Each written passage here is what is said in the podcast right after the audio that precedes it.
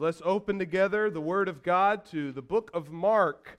We'll be continuing in Mark. We're on Mark chapter 4. If you don't have a Bible with you, you should see a blue one in the pew back in front of you. We would love for you to open that one up with us. The Word of God is incredibly precious to us. Faith comes by hearing, and hearing by the Word of God. If you need faith, read your Bible. Sit under the preaching and teaching of your Bible. If you want to grow in your faith, Christian, read your Bible. Sit under the preaching and teaching of the Word of God. The Word of God is how we grow. The Word of God is how we learn about God. That is how God has designed us to grow as believers. If you don't have a Bible, take that blue one home with you. We love giving those away. We've got a stack of them back there in the office. We want to replace them. Take that blue one home. If you know someone who needs a Bible, take that blue one home with you as well. Mark, we're going to be in Mark chapter 4. Mark is towards the back of the Bible, second book of what's called the New Testament, where Jesus is born in the beginning, and we see and learn about who he is in the book of Mark. Mark chapter 4, be big number 4, and in a moment we'll start big number 4, little number 21. Seems like we're all just about there. Okay, last week we talked about the Word of God is like a seed being sown by a farmer. The Word of God, the good news of Jesus Christ, that He has come, He is the righteous one of God, and He has come to pay the penalty for our sins. That's the good news of Jesus. And so as we share that, it's like we are casting that seed. We are planting that seed in the soil. And last week Jesus said, what's important there for us is to ask ourselves, what's the condition of the soil of our hearts? When we hear the good news about Jesus, do the desires of the world and our desire for sin, do those things squeeze that seed so that we won't hear the good news of Jesus? Or do we have prepared hearts that God has opened so that we may hear the good news about the kingdom of God? That's how Jesus phrases it, about the kingdom of God. Now, the kingdom of God was Jesus' favorite topic. He talked about the kingdom of God all the time. Kingdom of God, kingdom of God, kingdom of God, kingdom of God. What is he talking about? It must be important if Jesus talks about it more than anything else. That must be really important. What is the kingdom of God? Well, the kingdom of God is when Jesus reigns, R-E-I-G-N-S, not R-A-I-N, not from the sky. When Jesus reigns in the hearts of men and women like a king. That's what the kingdom of God is. The kingdom of God is when Jesus sits on the throne of your heart. That's what the kingdom of God is. And that's real power, isn't it? That's real power. That's way more power than simply reigning over geography. That's way more power than President Trump has.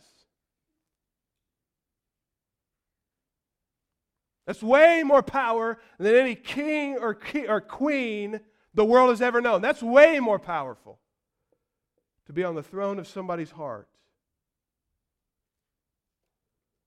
Dictators, presidents, kings, and queens have all tried to reign, just not over our bodies, but they've tried to reign over our hearts. And none of them have succeeded. But that's why Jesus came. Jesus came to reign in the hearts of men and women who have repented of their sins and believe the good news.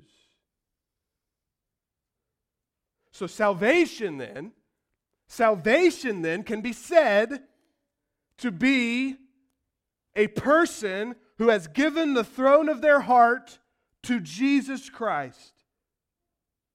Give Him the throne of our heart and give it all our desires, our preferences, our sins, our weaknesses, and our brokenness. We've given all of that to Jesus. And He sits on our throne. That's the kingdom of God. And my friend, that is the most valuable thing in the universe. To have Jesus reign in your heart like a king. There's nothing more valuable than that. This king who wants to reign in your heart and reign in my heart, this king is a king who is all-powerful. No one can stop anything He wants to do. This king is all-wise. This king is all wise. He knows the right thing to do in every single situation. Who needs some of that? Yeah, He's all wise.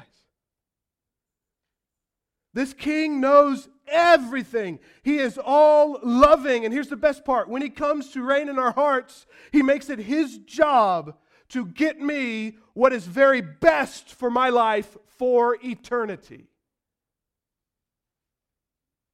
Now, don't get me wrong. Sometimes what's best for me is not always fun. Sometimes what's best for me is not always a full bank account. Are you with me? But He has made it His job for believers, for those who have repented and believed, for those who are Christians, for those on whom in their hearts He reigns. For those people, He has made it His job to bring them as much eternal good as is possible. There's nothing more valuable than that. So, Mark chapter 4. We're going to ask the question, what does this reign, what does Jesus' kingship look like? So, if you have your Bibles with you, we're going to read Mark, big number 4, little number 21, and we're going to go to little number 34. And then we're going to discover four things. If we have time, we're going to discover four things that characterize Jesus reigning in our hearts. I'll read out loud. You follow along with me, please, in your Bible. Big number 4, little number 21 goes like this. And He, Jesus, said to them, is a lamp brought in to be put under a basket or under a bed and not on a stand? Well, no, Jesus, no. For nothing is hidden except to be made manifest, except to be exposed, nor is anything secret except to come to light. If anyone has ears to hear, if the soil of anyone's heart is prepared, let him hear this. Verse 24, and He said to them, pay attention to what you hear. With the measure, we'll talk about what that means, with the measure you use, it will be measured to you, and still more will be added to you. For to the one who has, more will be given. And from the one who has nothing, even what he has will be taken away. And He said, and Jesus said, the kingdom of God is as if a man should scatter seed on the ground. He sleeps and rises night and day, and the seed sprouts and it grows, and the farmer, he knows not how. The earth produces by itself. First the blade, then the ear, then the full grain in the ear. But when the grain is ripe, at once he puts in the sickle, because the harvest has come. And He said, with what can we compare the kingdom of God? Or what parable shall we use for it? It is like a grain of mustard seed, which, when sown in the ground, is the smallest of all the seeds on earth. Yet when it is sown, it grows up and becomes larger than all the garden plants and puts out large branches so that the birds of the air can make nests in its shade. With many such parables, He spoke the word to them as they were able to hear it. He did not speak to them without a parable, but privately to His own disciples, He explained everything. Okay. What does Jesus being king over my heart look like? Jesus's kingship in my heart is like the only light in a dark house. It's the only way I can make sense of the world. Jesus' kingship is like the only light in a house. It's the only way I can make sense of the world. Now, I lived this out a few days ago. In the middle of the night, needing to get up, having a very pregnant wife, sneaking around in the dark, trying to make my way to the bathroom, and guess what I forgot? The door was closed. Have you ever been there? Being so sweet, wanting to be so quiet, boom, wake up the whole house. Right? Why do I even try to be sweet? You know that feeling. Especially if you have kids, right? Trying to be quiet and then you step on a Lego, right? Or some doll somewhere.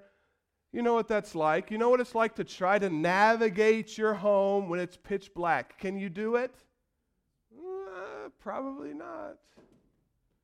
In the same way, when Jesus reigns in our heart, He exposes the world for how it really is. He shows us what the world is really like. He shows us what we are really like.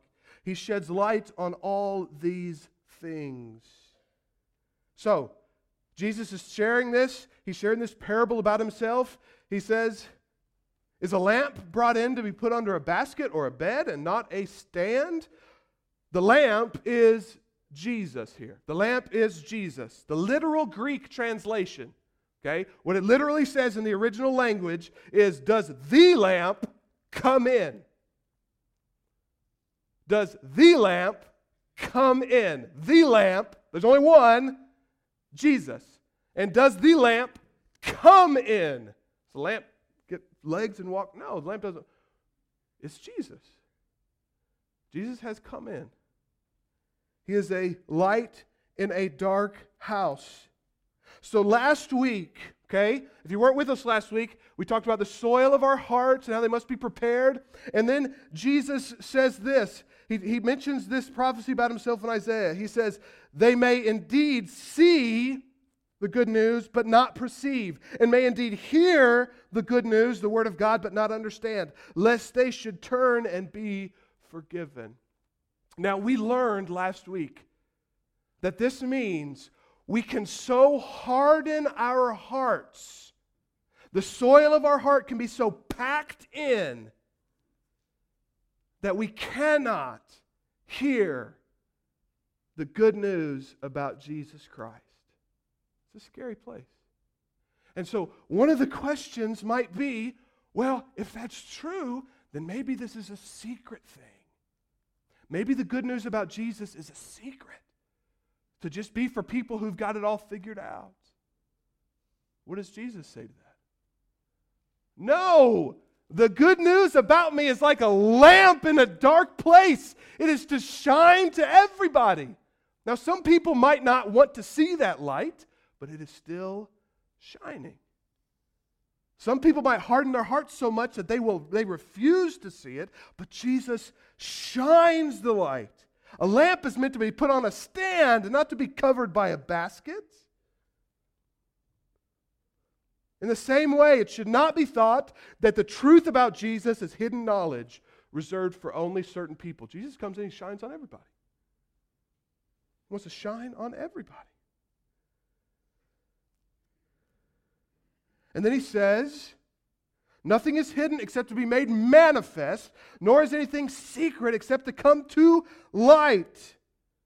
So this light of Jesus is there, it is shining to everybody, but it's going to get brighter the more He reveals Himself, the brighter He is going to be. We see this. The crowd that's following Jesus sees His light. I mean, my goodness, He's doing miracles among them. He's healing people. He's casting out demons. He's showing Himself to be king over disease and king over the even demonic forces obey Him. We see that. We see that. We hear the word. We're seeing that. That's only so bright. And we will see Jesus brighter when he dies on the cross. We'll see, oh, look at Jesus' love for us. We'll see him brighter. And we'll see him even brighter still when he rises from the dead. This light in our home will get brighter and brighter and brighter. And finally, one day, he will return to earth in his glory to judge mankind and bring the people of God with him forever. And we'll see him brighter still. Point is this: Jesus is king. His kingship brings light to the world, but the crowd sees him in relative obscurity. The light is clothed like a man. The light is clothed like a man from Nazareth. And the point is this: but don't be fooled. Don't you be fooled. Jesus will soon exchange his peasant clothes for a king's robe. So give him the throne of your heart now. That's the point.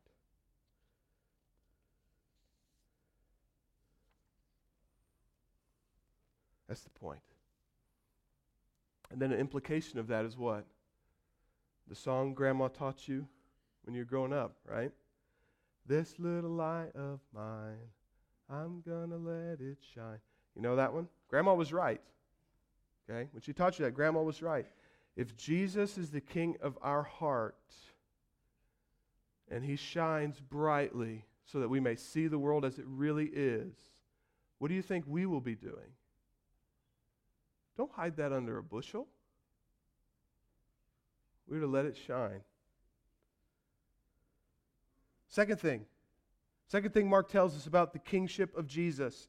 This is an important one. Very important one. Second thing is this: through the word, we are invited to have Jesus reign in our hearts. And my friends, our response to that invitation will be judged and will be rewarded, or it will be condemned.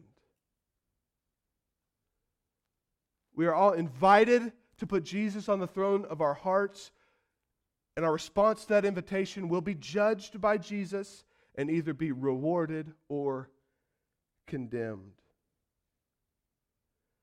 And he said to them, verse 24, pay attention to what you hear. It's like Jesus is begging them, pay attention. With the measure you use, it will be measured to you, and still more will be added to you. The Word of God is Jesus' declaration. This whole thing, from beginning to end, is the declaration that Jesus is king, and it's an invitation for you and for me to make him king of our heart. Jesus says, so pay attention to what you hear. Jesus is telling the crowd, pay attention when I heal sick people. Pay attention when I cast out demons. Pay attention to the words that I am saying. Pay attention to what you are hearing. And he's saying, I believe, to us today, pay attention to what you are hearing. And he says, the measure you use. When you buy and sell things in Israel, when you buy and sell produce, you take a basket called a measure. And you're selling me some grain, and I'll put grain in there, and then I'll measure that out, and then I will decide, I will judge for myself if I want to pay you for that grain. That's a measure. So Jesus is saying, with the way you measure the word you are hearing, you will be judged. So pay attention. It says, when the word is preached, gather it. When the word is preached, when the truth about Jesus is being shared, gather it. See what's going on there. Take it, judge it, and apply it to your life. And he says, with the way you have measured in that way, you will be judged. You will be judged.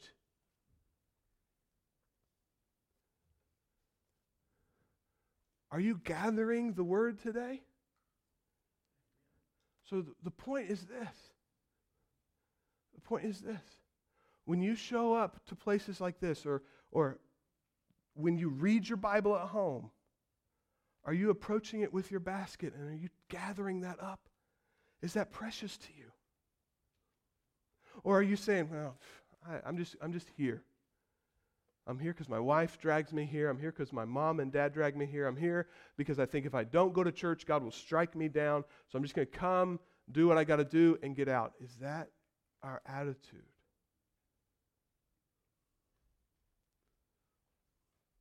That's not measuring the Word.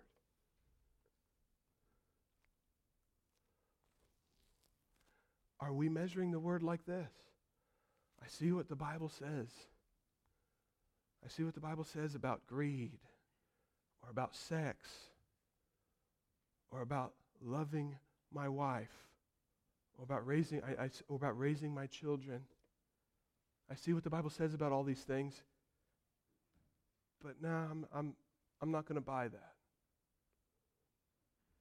I'm not going to buy that.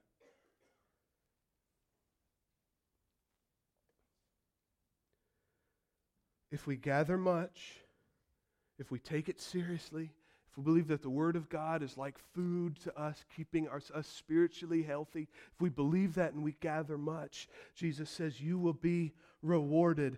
Who gathers much, more will even be added to you. There are temporal benefits. There's benefits now to you gathering much of the Word of God, judging it and applying it to your life. There's very much that can be taken from that. When we obey the Word of God, we avoid the consequences of sin. Are you with me? If I obey the Word of God, I'm being tempted in this direction here, and I obey the Word of God, I can avoid the consequences of that sin. Isn't that good news? Can anyone think of a time where you chose to ignore the Word of God and you paid for it big time? Anybody? Just me? Am I the only sinner in here? Doggone it, I knew it. Thank you. Thank you. I know that guy. Let me say amen to that. No. Are you with me? When we obey the Word of God, when we gather the Word of God, we can avoid those consequences.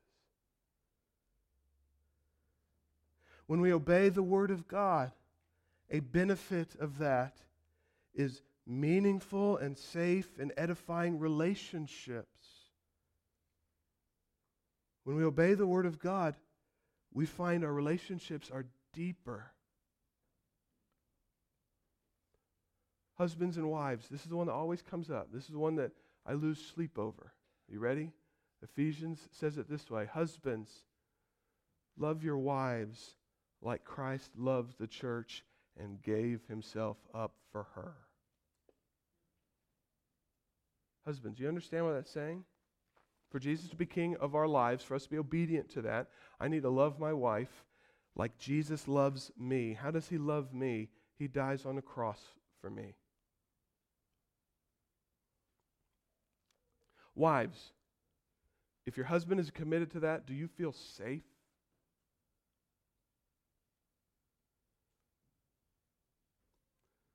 Yeah. Gathering that Word, and as hard as it is for a sinner like me to be as committed as I can be through the work of the Holy Spirit and the power of God to that truth of the Word, gathering that and trying to apply it to my life makes my home a better place to live. It's hard. Gather the Word. Gather the Word. If you gather much, much will be given, even more than what you have gathered. And of course, the eternal benefit of gathering the Word, judging it, and applying it to our life, the eternal benefit of that is, of course, that we will enjoy God forever.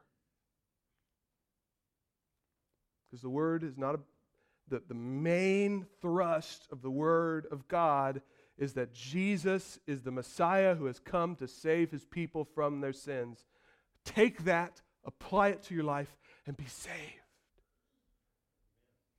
But if you gather little, if you leave the basket rotting in your closet, if you don't weigh it sincerely, maybe you're here and you're just kind of paying attention to everything else, not really worrying about it, just wanting to get out and get done. If you don't judge it sincerely, if you cast the word off as unimportant, Jesus says, even what little you have will be taken from you.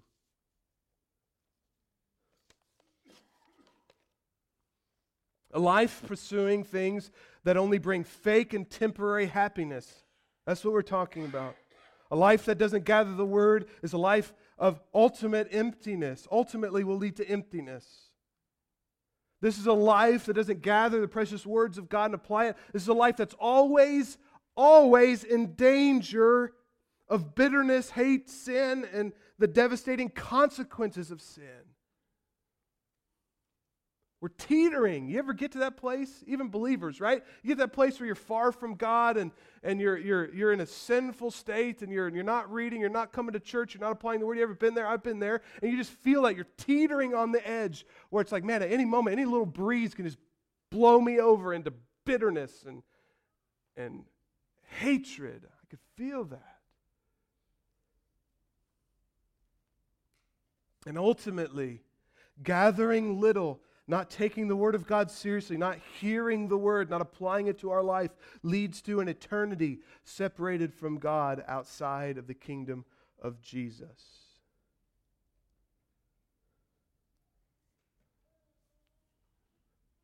So, if you are not gathering much, if you're not carefully inspecting and applying the word, Jesus says, you will not get more. You will not get more. One of the things as a pastor that breaks my heart most is that I will be talking to people or discipling them or studying the Bible with them, and I'll be talking to people who profess Christ, but they're never at church. They never study the Word. They're not praying. And then they complain that they're not progressing in their faith. I have that conversation often. And it breaks my heart. It breaks my heart. If we are not gathering the word, inspecting it, really taking it in, and then applying the main and plain things to my life, Jesus says, why should we expect God to give us deeper understanding? Brothers and sisters, God wants to be in your life. He wants to bless your life. He wants to be close to you and near you. He wants to help you dive deep into the things of God. But if we are not doing the easy things, the plain things, study my word, gather with believers, love one another. If we're not doing that, why should we expect to find the deep things of God? Are you with me? So gather. Here's a way we can gather. Come to church. Sit under the preaching and teaching of the Word. Come to one of our small groups. In your bulletin, we've got times for all our small groups. Call the church office. We could get you plugged into one. Sit under the teaching of the Word of God. Have a family Bible study. That will not only get the Word into your home, it will teach you a lot of patience. Try to get a 2-year-old to sit still for 5 minutes. That's hard. That's really, for church people, that's sanctifying work, right? But do that. Get that in your home. The church is a gift in so many ways to us, and it is a gift to us to give us the best chance to gather the Word. And then as we gather it, inspect it. Everything that I say up here, you must inspect.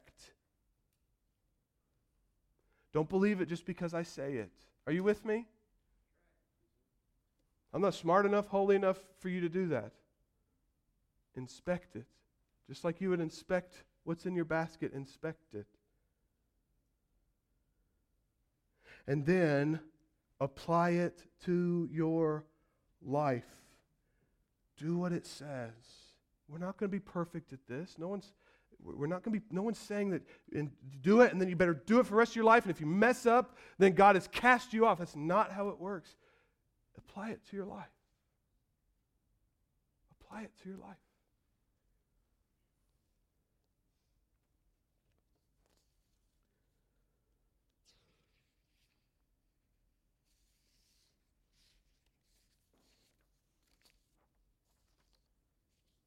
We're going to end with this point. Jesus being king in our hearts is like this. No matter how small, Jesus' reign begins.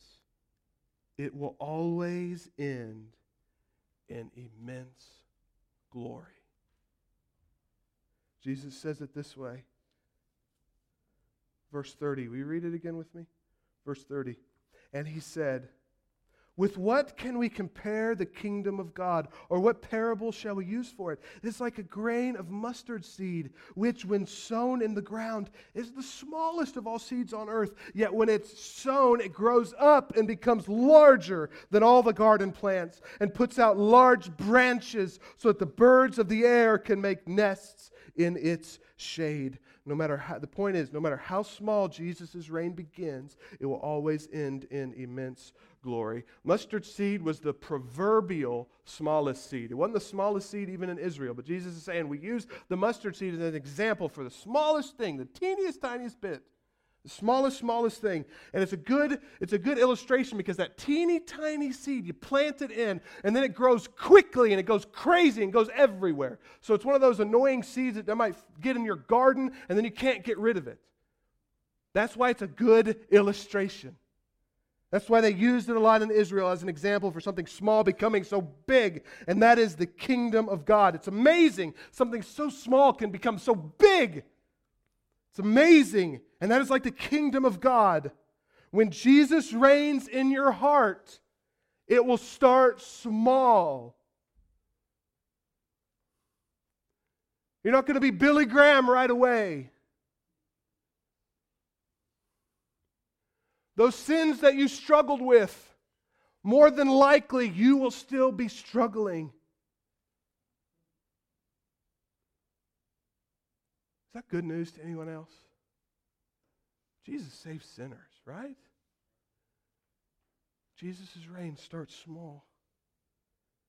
But he will grow, my friends, he will grow his kingdom in your heart. So don't lose hope. The kingdom of God is like a mustard seed. It begins in your heart. And Jesus will grow it. You may feel really behind. At 34 years old, I imagined I'd be way more sanctified than I am now. Church language 4, I thought Jesus would have gotten me way better than I am right now. I don't know how I feel about that one. The brother's right. All right, what can we say? Looking for a perfect preacher, you better go somewhere else. What are you laughing at? He's only telling the truth. Are you with me, though? Why can we have hope when we are still sinful?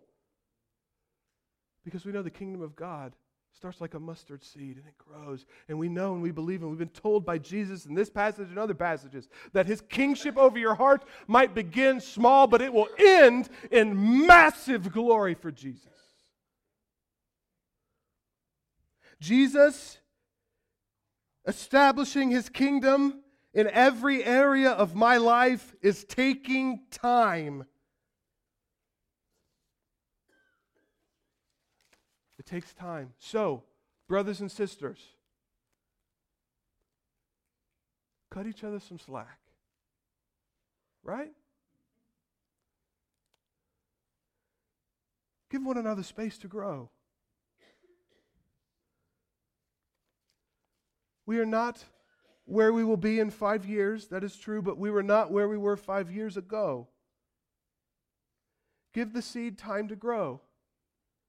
Now, that doesn't mean if someone is heading down a sinful path that leads to destruction that you shouldn't tell them and call them to repentance. It doesn't mean that, but it means we approach that with love, that we don't look at somebody and go, I can't believe they're making that decision.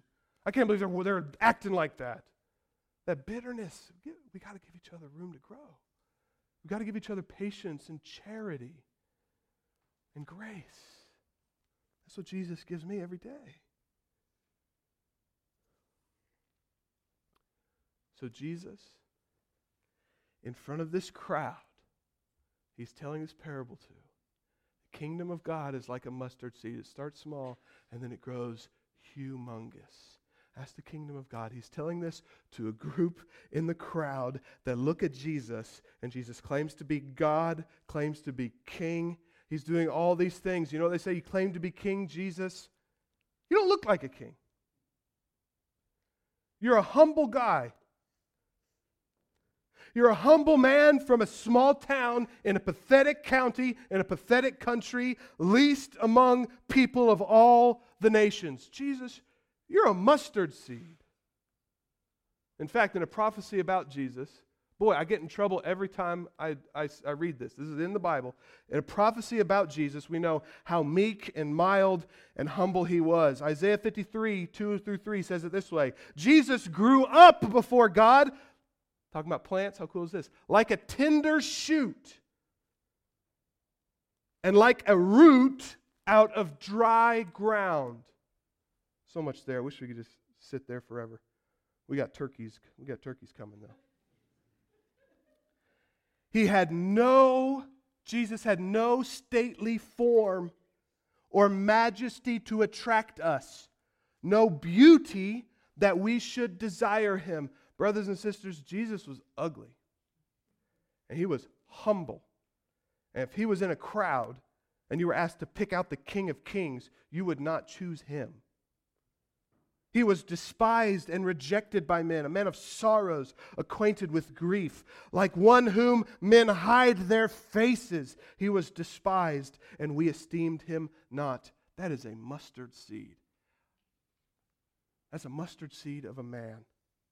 He is a king who doesn't have an army, mustard seed. He is a king who doesn't have a palace, mustard seed. He's a king who's walking around in this crowd who doesn't have a nation. He's a king that won't have a crown, but will have a crown of thorns. He is a king who won't have a throne, but he will be judged to death by an earthly throne. He is a king who won't be obeyed, but he will be betrayed. That is a mustard seed. He is a king who won't live like a king, but he will die like a criminal. That is a mustard seed. Isaiah 53 says it this way, he was oppressed and afflicted, yet he did not even open his mouth. That's a mustard seed. He was led like a lamb to the slaughter. And as sheep before her shearers are silent, so he did not open his mouth. By oppression and judgment he was taken away, for he was cut off from the land of the living. That's a mustard seed. He was stricken for the transgressions. He was stricken and killed for the sins of my people. That's a mustard seed. Jesus died on the cross. A mustard seed of a man, the seed of the kingdom of God, died on the cross, but he was planted in the grave. And in 3 days, Jesus, this humble seed, in 3 days, the seed of the kingdom rose again from the dead, conquering sin and death and hell for all who repent and believe. And he became the tree in which we, like birds, can find shelter for eternity. Though he started meek and small, Jesus rose to reveal his glory like a mustard seed growing into this huge plant. And for us, the question for us is, Jesus has gone to the Father, but he is coming back. And he's not coming back as the mustard seed. He's not coming back as the lamb. He's coming back to reveal the King that he has always been. Are you ready? We make Jesus the King of our heart now so that we can be in his kingdom forever. Is he the King of your heart? Don't play games. Don't play games. Have you gathered the Word of God? Or are you casting your basket off because you think it doesn't matter? Is your heart hard from the things you have done or the ideas you have or the way you treat people, the way you've been treated? Has your heart become hard that he is not the King of your heart?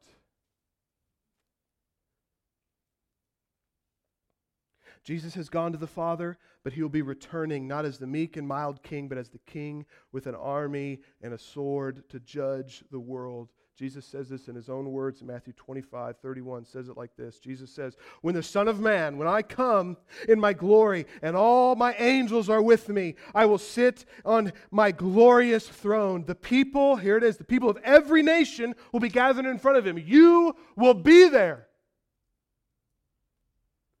You will be there before this King.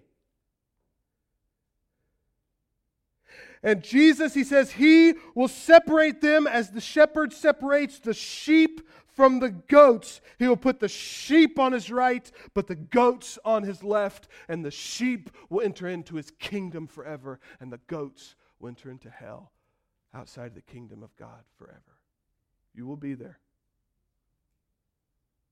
God is giving you the opportunity to see Jesus for the light that he is, to make him the King of your heart.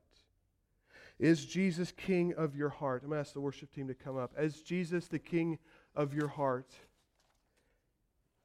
Maybe you're here today and go, "No, he's not the King of my heart." And maybe my prayer is that over the time we spent together in the Word of God, that God has loosened the soil of your heart. We pray that over the time we spent together that you have seen the light of Jesus in a dark place. Maybe you're saying no today, and today you must decide to make Jesus the King of your life. We call you. We love you. We don't even know you, but we love you. We believe God loves you. We call you to repent and believe like we have. Join us as the people of God. Maybe you're here today, you answer that question, "Yes, Jesus is my King, but I am struggling." If that's you and Jesus is your King and you're struggling, let me give you hope. Rest in the grace of God. Our King is not a brutal and mean-spirited King. He's a King of mercy and grace. But we will ask you, if you're struggling like we all struggle, what in your heart do you need to give to your King Jesus? Maybe you're here today and you're not struggling. You're in a good place with God. If you've answered yes to this question at all, let me ask you, are you sharing the news of your King? That's why you are here. In a moment, we're going to stand and sing together. We're going to ask you again to make decisions. Today, make a decision to put Jesus on the throne of your heart. Today, Christian, make a decision to give everything in your heart under the control of your King. And Christian, make a decision today that you're going to live your life following your King, sharing the good news that your King saves sinners.